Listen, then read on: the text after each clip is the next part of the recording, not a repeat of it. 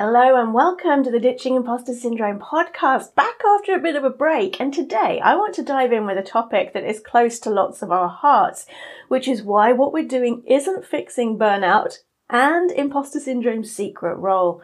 So this is for you today. If you find yourself beating yourself up, wondering how on earth you can keep juggling everything, scared that your performance is sliding, productivity is nosediving, deadlines are passing, and we feel like we're holding our breath waiting to be found out, and our imposter syndrome is skyrocketing. I'm going to be sharing with you what's going on and why, and of course, what we can do about it.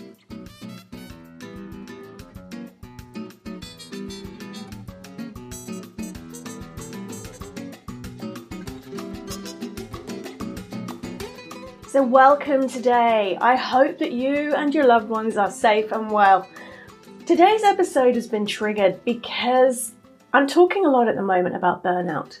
I'm seeing it as the next big epidemic. When I talk to HR directors and business leaders, they tell me it's one of their biggest concerns for the rest of 2021. People have been pushing their way through. We've coped, we've survived, we've done what was needed to keep going through the various lockdowns and through the pandemic. And we don't yet have enough of a light at the end of the tunnel for us to miraculously feel like our batteries have been recharged. But the thing is, there's been more than the pandemic running. What we're going to talk about today is the role of burnout, how it happens, the role imposter syndrome plays in it, and what we can do. So, if this has been you, listen on. So, one of the biggest things that's happened over the past 15 to 18 months is most of us have been living with chronic low level stress and sometimes high level stress. We've been juggling everything. We might have had carer responsibilities. We might have been trying to do our job or run a business whilst also homeschooling our children. The anxiety that's come from the media and social media and the medical professions and the worry means that a lot of us have become hypervigilant. The brain has become constantly wired to look for threats. This triggers the stress cycle, what's called the sympathetic nervous system, the fight, flight, freeze response. So we think a worry based, fear based thought.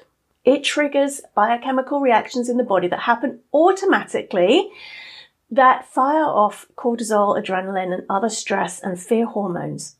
These then create what we experience as emotions, that feed more thoughts, that fire off more biochemical reactions, that trigger more and stronger emotions, that feed even more thoughts. And suddenly a tiny stimulus has turned into a full blown inner drama queen or inner drama king experience. And we are high as a kite, ready to explode, trying to cope. And by the end of the day, the only way to bring the stress levels down is whatever our favorite evening coping strategy is. So the challenge with this is your body feels every thought you think. That's one of the tweetables for today, okay? Your body feels every thought you think, and that's why we need to deal with our thoughts to prevent burnout. So there are two types of fear that I talk about. One is legitimate fear. So that was when I was at uni and I joined the parachute club because I had a huge fear of heights and thought, yay, jumping out of an aeroplane with a glorified tablecloth on my back is a great way to cure it. Um, spoiler alert, it's not. It's two totally different fears. But as I got into that Cessna without a door and I was sitting there waiting as it circled up and up and up, knowing I'd be the first to jump out for some crazy reason, that was legitimate fear. That was my mind saying, Hey, Claire, this is a really stupid idea to do on a Saturday morning, and I'd really like to survive until lunchtime, please. On the other hand, we have what I call mind story fears. These are the conversations we have with ourselves, the what ifs, the worrying that trigger that low grade or high grade anxiety, where we play out scenarios, we rewrite history. We're telling ourselves stories that trigger the same fear response in the body, those same emotions that then wind up the stories until we're in a full blown soap opera. And the problem with this is that the body feels every thought you think. And because it feels every thought we think and it's firing off the stress hormones, the adrenaline, the cortisol, everything else that's needed to be able to respond to that perceived threat, even though the threat was only inside our head, the body's designed to cope with that for minutes, not months. The stress response is meant to disappear as soon as that saber-toothed tiger ambles away in the other direction to find the next village. We've been keeping it running for months or over a year, and this is exhausting mentally, physically, emotionally. And this is one of the reasons why so many of us are close to burnout. We feel like we just can't breathe anymore. We're on our knees. Our batteries are empty because those stress hormones come at a cost. They exhaust the body. When we're in the fight, flight, freeze mode, the body deprioritizes useful things like digestion and day to day cellular level healing and the immune response so that it can be ready to potentially run from that threat. And when we're in that state for months on end, it impacts the body, it impacts the emotions, it impacts the mind.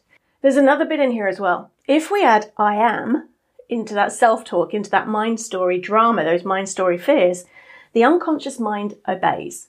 How many times have we had the mantra of, I am exhausted, I am so stressed, I am on my knees? The body obliges. Oh, Claire is exhausted. She wants exhausted. Great. Here is how I create I am exhausted. So we really need to start watching our self talk. This is why in ditching imposter syndrome, the primary stage is about being able to tame your inner critic. When we learn how to choose which thoughts to feed, it sets us free from this automatic stress cycle. It allows us to press pause. Techniques like the ABC technique that I teach, there'll be a link on the show notes page for that, teach you exactly how to do this in 60 second chunks. Now, the show notes for today's episode, we have a new URL. Woo! Easier to remember, I hope. Imposter Syndrome Podcast.fm forward slash 012 for episode 12 today. So, looking at imposter syndrome's secret role in burnout. If you've hung around with me for a while, you might have heard of my model, the four P's of imposter syndrome. It's in ditching imposter syndrome. And I talk about it a lot all over the internet and in my masterclasses and workshops. The four P's perfectionism, procrastination, project paralysis, and people pleasing. These are four warning sign behaviors that are often triggered by imposter syndrome. So perfectionism is where we set our standards incredibly high and we have to go to war with that project. Procrastination is where we fill our time with busyness and it's like we're running with flight mode, getting away from that problem, but kind of dancing around the edges without really diving in. Project paralysis, classic rabbit in headlights. We're frozen. We're ignoring whatever it is that's causing us the stress and the imposter syndrome until we use the adrenaline of the deadline to pull an all-nighter and push on through and do it. And the people pleasing. Fairly obvious, yeah, going in there and taking on jobs that aren't really our own, not having enough boundaries. You can really see how these four P's eat up time. How they trash our productivity. How they impact our performance and they increase the experience of imposter syndrome. So if we're already on our way to burnout and we add in the four P's of imposter syndrome and what the research we've been doing shows over lockdown is imposter syndrome has got worse for a lot of people, then you can see how running imposter syndrome can make burnout more likely and more severe. And there's a final aspect of all of this I want to talk to you about today, which is the body gets addicted to the adrenaline and the cortisol. If I take somebody who's been running on stress for a long time and I do a short meditation with them, they will almost zonk out because I've reset the stress response with them. We've turned off the adrenaline and the cortisol, and that's actually been their primary fuel. They need to rebuild the body's energy. Yeah? When we're addicted to the adrenaline and the cortisol, if we suddenly have a calm phase and the body's not getting it, the body will actually trigger thoughts in the brain to create more adrenaline cortisol. It will actually say, hey, inner drama queen, inner drama king, could you just do your stuff a bit? Because I need a bit of a boost. We will unconsciously create mind story drama and mind story fear to be able to get an extra fix of the stress hormones. The brilliant news is we can turn all of this around. When you know how to reset the stress response and clear the body's addiction to the stress hormones, and choose which thoughts to feed, which I know when I say it like that sounds absolutely impossible, but it's actually so simple and you can do it in 60 second chunks, then we can set ourselves free from the internal cycle that is feeding imposter syndrome and also heading us towards burnout. The how to on this, well, it's in the podcast episodes, it's on the Ditching Imposter Syndrome website, it's in the book step by step in Ditching Imposter Syndrome. And I have a new course that's coming for you called the Natural Resilience Method. Okay.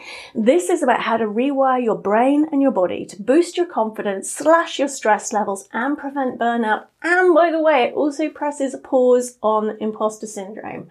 So if you want to find out about that, this is going to be an incredible five week course, all in bite sized chunks, teaching you exactly how to do this. Go to clairejosa.com forward slash natural resilience. And I've also got another treat for you, which is a class, a masterclass on preventing burnout going into more detail on imposter syndrome's role and teaching you some of the techniques I've talked about today. You can find that at clairejosa.com forward slash burnout. And the key thing I want you to remember from today's episode is your body feels every thought you think, and that's why you can't mindset your way out of burnout. But it doesn't mean you can't turn it around in as little as the next few weeks. So I'd love to hear from you. Okay, what action are you going to take as a result of today's episode? What could you do to press pause on the thoughts or on the habits that may be leading you towards burnout? And if you've enjoyed this episode, make sure you subscribe wherever you get your favorite podcast. It's going to be published each Wednesday. And if you love the Ditching Imposter Syndrome podcast, please help us to reach more people. Go over to iTunes and leave it a lovely review, letting people know how it helps you, and it will help more people find it in the search. Thank you so much for listening today. I'll be back next week when we're going to be talking about how imposter syndrome becomes a badge of honor. Okay, even if we secretly don't want to admit that, and what you can do to set yourself free from that cycle. I hope you have an amazing week.